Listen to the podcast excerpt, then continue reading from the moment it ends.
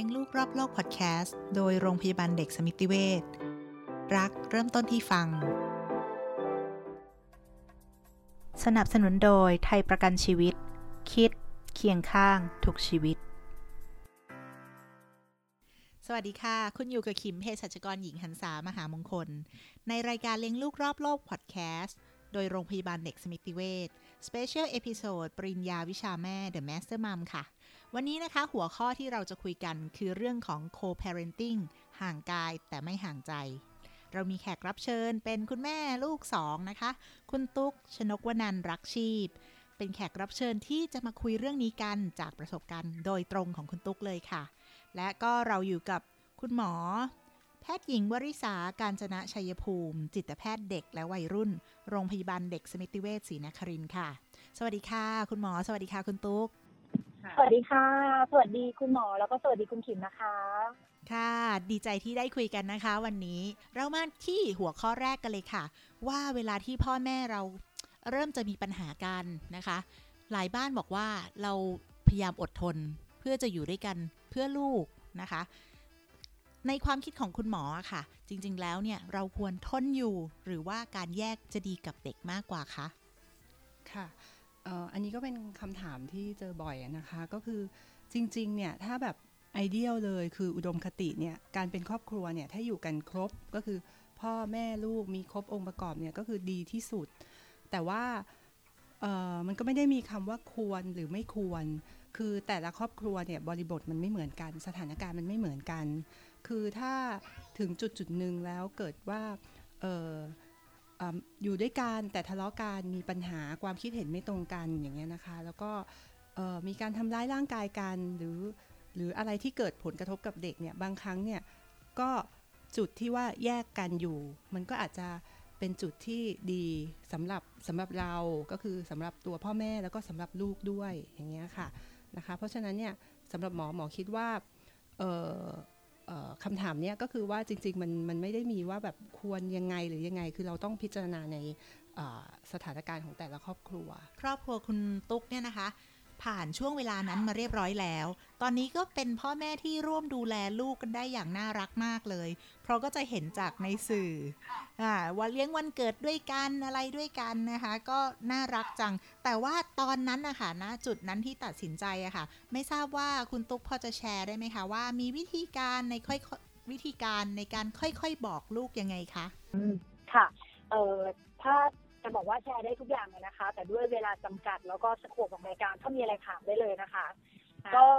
เรื่องบอกลูกเนี่ย คือเดี๋ยวแต่ละครอบครัวเนี่ยน่าจะไม่เหมือนกัน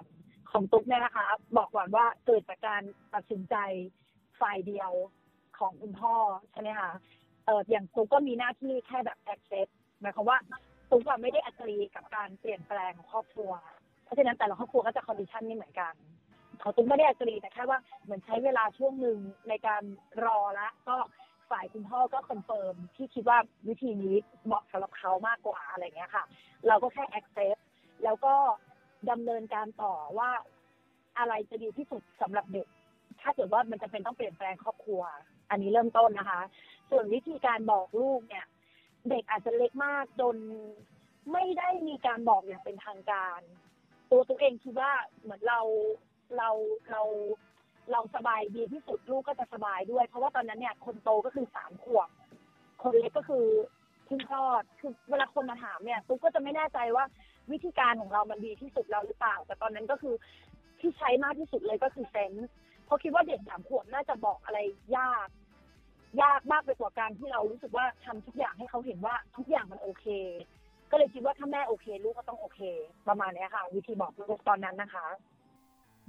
คุณแม่สตรองมากเลยเนาะใช่ใช่อืมใช่ใช่เก่งมากแต่แต่พอมองกลับไปอะก็เพิ่งรู้ตัวว่าไม่สตรองนะคะ คือตอนนั้นเนี่ยอันเนี้ยยากมากเลยอยากบอกทุกคนว่า เรารู้สึกว่าหนึ่งเราสตรองสองสื่อบอกว่าเราสตรอง พอเวลามันผ่านนะคะ เหมือนเหมือนทุกคนนะคะพอโตขึ้นแล้วย้อนกลับไปดูวัยเด็กตุ๊กก็แค่ย้อนกลับไปดูอดีตจะรู้สึกว่าโอ้ตอนนั้นไม่ได้สตรองเลยแบบ เราแบบสั่นมากเลยข้างในอะไรเงี้ยลูกก็สั่น แล้วพอเห็นว่าเราเริ่มโอเคขึ้น ลูกก็หยุดสั่น คือแพลวเนี่ยสั่นถึงขั้นว่า เพื่อนเดินชนหัวไหล่แบบไม่ได้เกิดความเจ็บแต่ตาเขาก็จะไหลเลยเขาก็จะบอกเลยว่าช่วงนี้แบบเด็กสั่นมากเลย คุณแม่ทำงานเยอะไปไหมหรืออะไรแบบนี้จะมีการบอกตลอด เราก็จะรู้ตัวเองแล้วก็หันกลับมาดูอะไรแบบนี้ค่ะ พอเราปรับชีวิตเรานิดนึงเขาบอกเออเด็กโอเคแล้วนะเพิ่งรู้ว่าน้องแบบถนัดเลขนะถนัดภาษาอังกฤษนะ ถ้าเด็กสั่น ศักยภาพใด ๆ ก็จะไม่มีวันเผยออกมา ไม่ว่าเขาจะถนัดขนาดไหน แล้วก็ก็อย่างจริงที่คุณตุ๊กบอกนะคะ ว่าแต่ละครอบครัวก็อาจจะมีบริบทที่แตกต่างกันอะถ้าเอาแบบ general ให้คุณหมอแนะนำว่าเราควรจะบอกลูกยังไงสื่อสารกับเด็กยังไงอะไรเงี้ยค่ะ ขอขอคำแนะนำนิดนึงค่ะค่ะ ได้ค่ะ เดี๋ยวหมอชื่นชมคุณตุ๊กก่อนเนอะว่าเก่งมากเลย เพราะว่าลูกยังลูกยังเล็กมากเลยก็คือ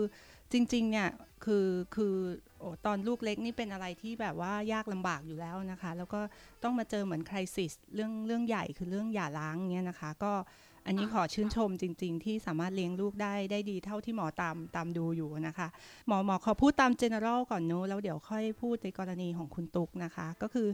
Gener- general เนี่ยโดยทั่วไปเนี่ยเวลาแยกทางกันคือเด็กอะ่ะเขาก็จะมีพัฒนาการอย่างที่คุณตุ๊กบอกก็คือ แต่ละวัยอะพัฒนาการก็จะไม่เหมือนกันอย่างเด็กเล็กก็จะเป็นเรื่องแบบอย่างเบบีทารกเนี่ยก็จะเป็นเรื่องแบบการกินการนอนอเหมือนรูทีนต่างๆเงี้ยนะคะ คืออส่วนเด็กที่โตขึ้นมาหน่อยอย่างถ้าเป็นวัยของคนโตของคุณตุ๊กที่บอกประมาณ 3 ขวบเนี่ยก็จะเป็นวัยที่เขาเรียกว่าวัยต่อแตะก็คือเป็นวัยที่เหมือนกับเด็กก็จะเริ่มมีเหลืองมีมีมีเรื่องของ separation anxiety อะค่ะคือเรื่องของวิตกกังวลต่อการแยกจาก เพราะฉะนั้นเนี่ยเมื่อเกิด เมื่อเกิดเหตุการณ์อย่างเงี้ยค่ะ เหตุการณ์ที่มีการหย่าร้างก็คือเอาเราเอาเรื่องของการการการแยกกันอยู่อะไรอย่างนี้ก่อนนะคะ ก็คือมันต้องส่งผลกับเด็กแน่นอนก็คือว่า ก็จะทำให้เด็กรู้สึกถึงความ ถ้าเป็นเด็กเล็กก็รู้สึกว่าเอ้ยรูทีนมันเปลี่ยนไปอะจากเดิมที่แบบต้องอยู่กันแล้วก็มีมีคนช่วยเรื่องการกินการนอนอะไรอย่างเงี้ยนะคะ ก็ก็จะมีการเปลี่ยนแปลงทีนี้เด็กก็จะรู้สึกถึงความแบบ ความไม่มั่นคงอะไรบางอย่างนะคะ คือเด็กเล็กเขาก็คือแค่จะเหมือนกับร้องแล้วก็ขอนมอะไรอย่างเงี้ยค่ะ ส่วนสำหรับเด็กที่สามขวบเนี่ยก็จะชัดเจนเลยคือว่าเรื่องของว่า เอ๊ะ เหมือนกับว่า เออมันมีคนนึงหายไปนะ แล้วเด็กก็จะเริ่มกังวล แล้วก็อาจจะคิดถึงขนาดที่ว่า เอ๊ะ เราจะถูกถูกทิ้งหรือเปล่า แล้วจะยังไงอะไรอย่างเงี้ยค่ะ คือเด็กอะ่ะยังไม่เข้าใจในรายละเอียดขนาดที่ว่า หย่ากันคือไม่กลับมาแล้วอะไรอย่างเงี้ยค่ะ รู้แค่ว่าโอเค มีคนคนหนึงหายไปอะไรอย่างเงี้ยค่ะ เพราะฉะนั้นถ้าเกิดมันมีความรุนแรงมากแบบว่า เด็กรู้สึกเยอะอะไรอย่างเงี้ยค่ะ เป็นเด็กคืออันนี้ขึ้นอยู่กับพื้นฐานของเด็กด้วยนะคะ มันก็อาจจะเหมือนกับกระทบกระเทือนจิตใจทำให้เด็กเกิดความเครียด ความวิตกกังวล หรือว่าซึมเศร้า หรืออาจจะออกมาในแนวของปัญหาพฤติกรรม ก็คือก้าวร้าวเรียกร้องความสนใจอะไรอย่างเงี้ยค่ะเพื่อเพื่อได้รับการดูแล อันนี้เวลาบอกลูกเนี่ยก็คือเอาเราเอาที่แบบพอรู้เรื่องก่อนก็คือเด็กเล็กเนี่ยอ่าเวลาเวลาบอกเนี่ยเอาเอาที่แบบพอรู้ภาษานะคะ ก็ วิธีการเนี่ยก็คือถ้าถ้าตามของจิตจิตเวชเด็กอะเขาก็จะต้องเน้นทางโพสิทีฟไว้ก่อน คือว่าโอเคเราก็ต้องบอกว่าอ่าพ่อแม่เนี่ยคืออะรักกันแต่งงานกันแล้วก็มีหนูนะ แต่ว่าตอนนี้พ่อแม่ก็คือคิดไม่เหมือนกันก็คือก็คืออยากจะแยกกันอยู่ แต่ว่าประเด็นที่สำคัญคือเราก็ต้องบอกว่าเออ พ่อเนี่ยก็ยังเป็นพ่อของหนูแม่ก็ยังรักหนูเหมือนเดิม คือทุกอย่างเนี่ยพ่อแม่ยัง support เหมือนเดิม และเรื่องที่สำคัญที่สุดคือต้องพูดว่าเรื่องนี้มันเป็นเรื่องการตัดสินใจของผู้ใหญ่ คือไม่ใช่เป็นความผิดของของของลูก เพราะว่าเด็กส่วนใหญ่เนี่ยจะคิดเลยว่าเออสิ่งเนี้ยคือเป็นสาเหตุจากเขาหรือเปล่าที่ทำให้พ่อแม่เลิกกัน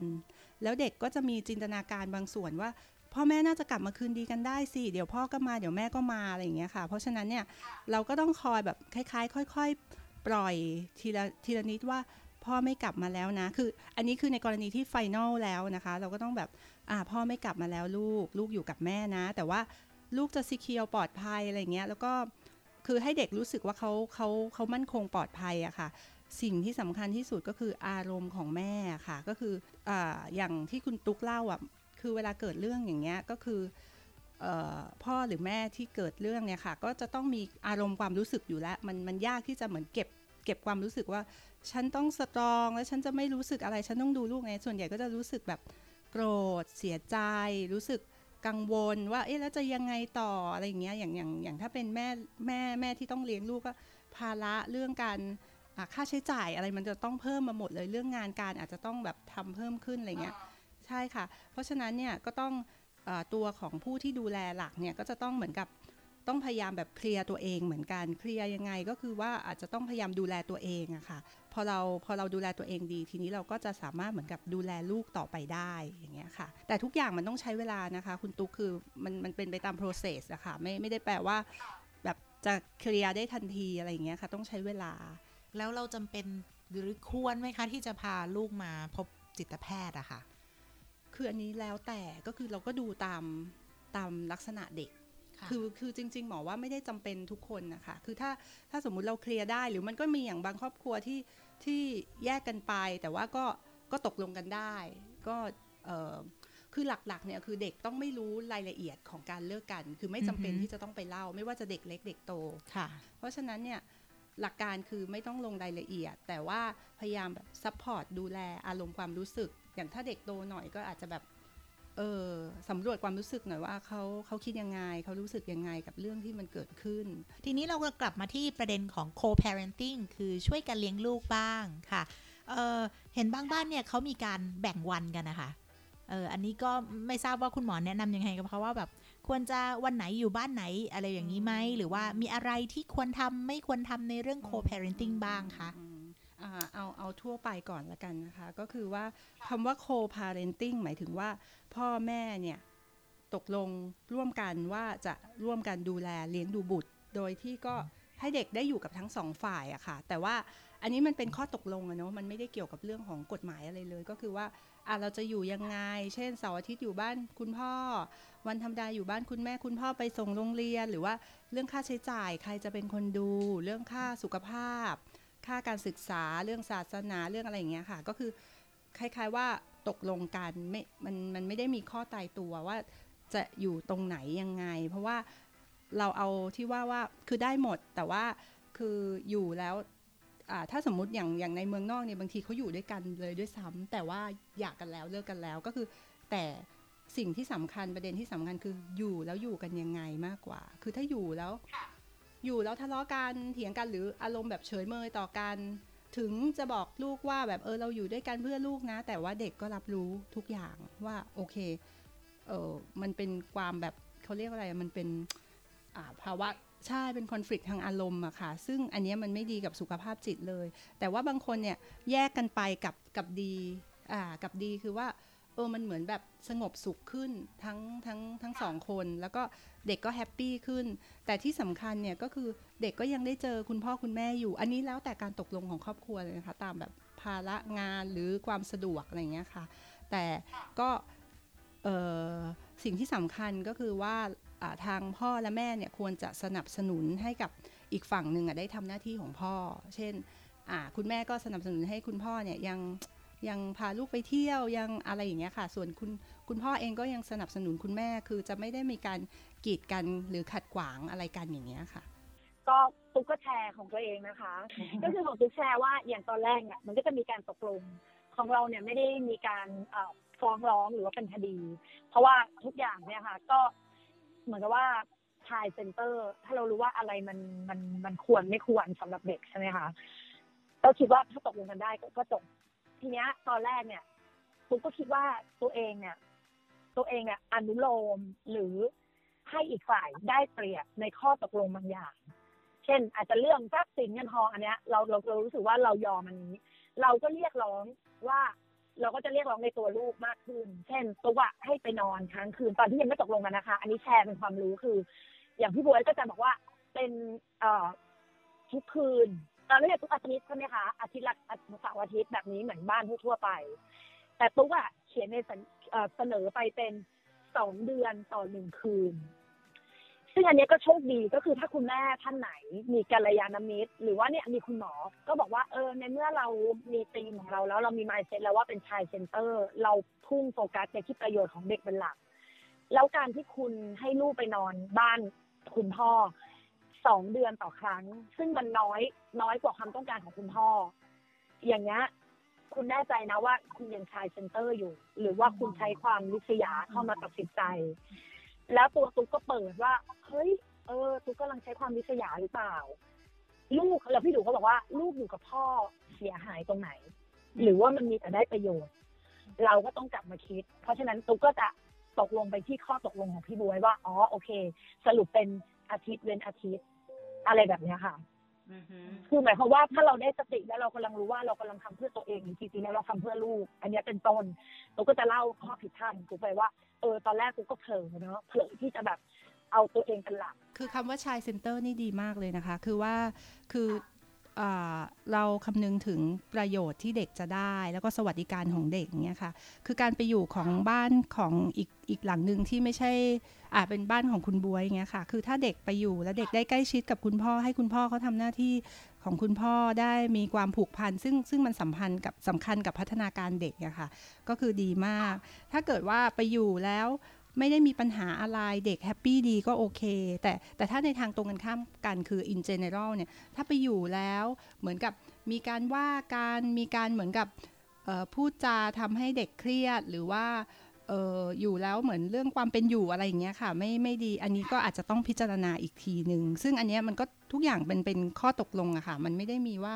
ต้องเท่าไหร่คุณตุ๊กเก่งมากเลยนะคะใช่ใช่ที่ที่สามารถใช่เลี้ยงลูกได้อย่างมีคุณภาพ แล้แล้ววก็ก็ทำงานด้วยแล้วก็อะทำงานด้วยอืมเป็นผู้ค่ะหญิงเก่งมาก ๆเลยค่ทีนี้คุณตุ๊กสงสัยไหมคะว่าเกิดวันหนึ่งอนุแหมก็ระดับคุณตุ๊กเนาะมีหนุ่มๆเข้ามานะมากมายแน่นอน เกิดวันหนึ่งทาง ฝ่ายใดฝ่ายหนึ่ง จะมีแฟนใหม่อย่างเงี้ยค่ะ คุณหมออืมอ่าอืมจะมีครอบครัวใหม่หรืออย่างเงี้ยค่ะ เรามีอืมวิธีคุยกับลูกยังไงดีคะอืมอ่าเอาเอาแบบ general ก่อนเนาะอะแล้วเดี๋ยว general คุณตุ๊กต่อค่ะก็ general ก็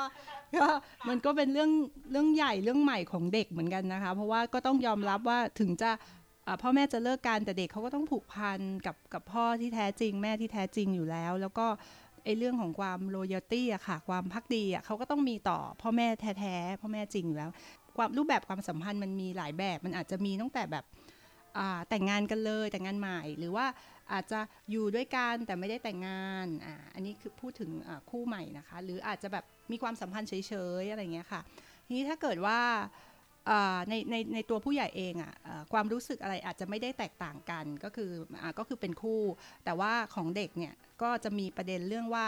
ศีลธรรมด้วย ถ้าเกิดว่าแต่งงานไปเลยไม่มีปัญหา แต่ว่าถ้าเกิดว่าเอออยู่ด้วยกันแล้วแบบแล้วจะยังไงอะไรอย่างเงี้ยค่ะ เด็กเขาก็จะสับสนว่าเออภาพของครอบครัวมันคือยังไงคือคือ